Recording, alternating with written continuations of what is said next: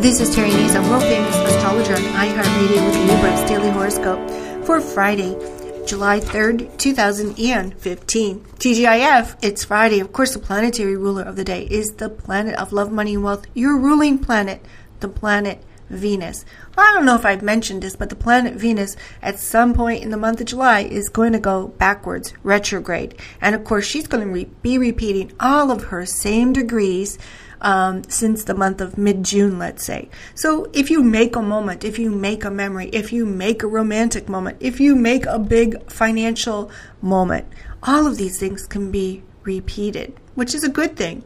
Of course, the ruling planet of the day, Venus, is not alone, and the moon is in the sign of Aquarius. The sign of Aquarius, of course, will oppose that moon, making, well, sudden unexpected moments extremely possible. Since, of course, the planet uh, Venus is in your solar 11th house and the moon is in your solar 5th house of love and romance. Take a chance, just go out, go to happy hour, go to the pub, go to your favorite watering hole or club even. You never know what's going to happen.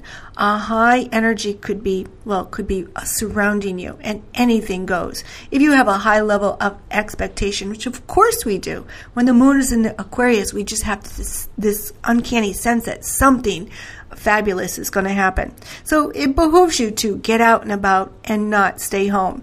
The ruler of the moon in Aquarius, of course, is the planet Uranus, who's, well, each and every day stepping into new degrees. Of course, Uranus is going to go uh, retrograde later in the month, but that's okay because Uranus is taking us to our limits, giving us new and exciting uh, things to do. Uranus rules things like mirroring, it rules mentors, it rules helpful people it rules people that we want to be like, in fact.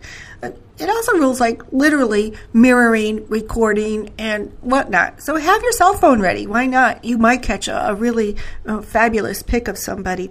Uranus is in your solar seventh house. This adds a real pizzazz, a real star quality to your relationships and brings somebody new into your life. Don't forget to download the free iHeartRadio app on your mobile device and search for me, Terry Nazon.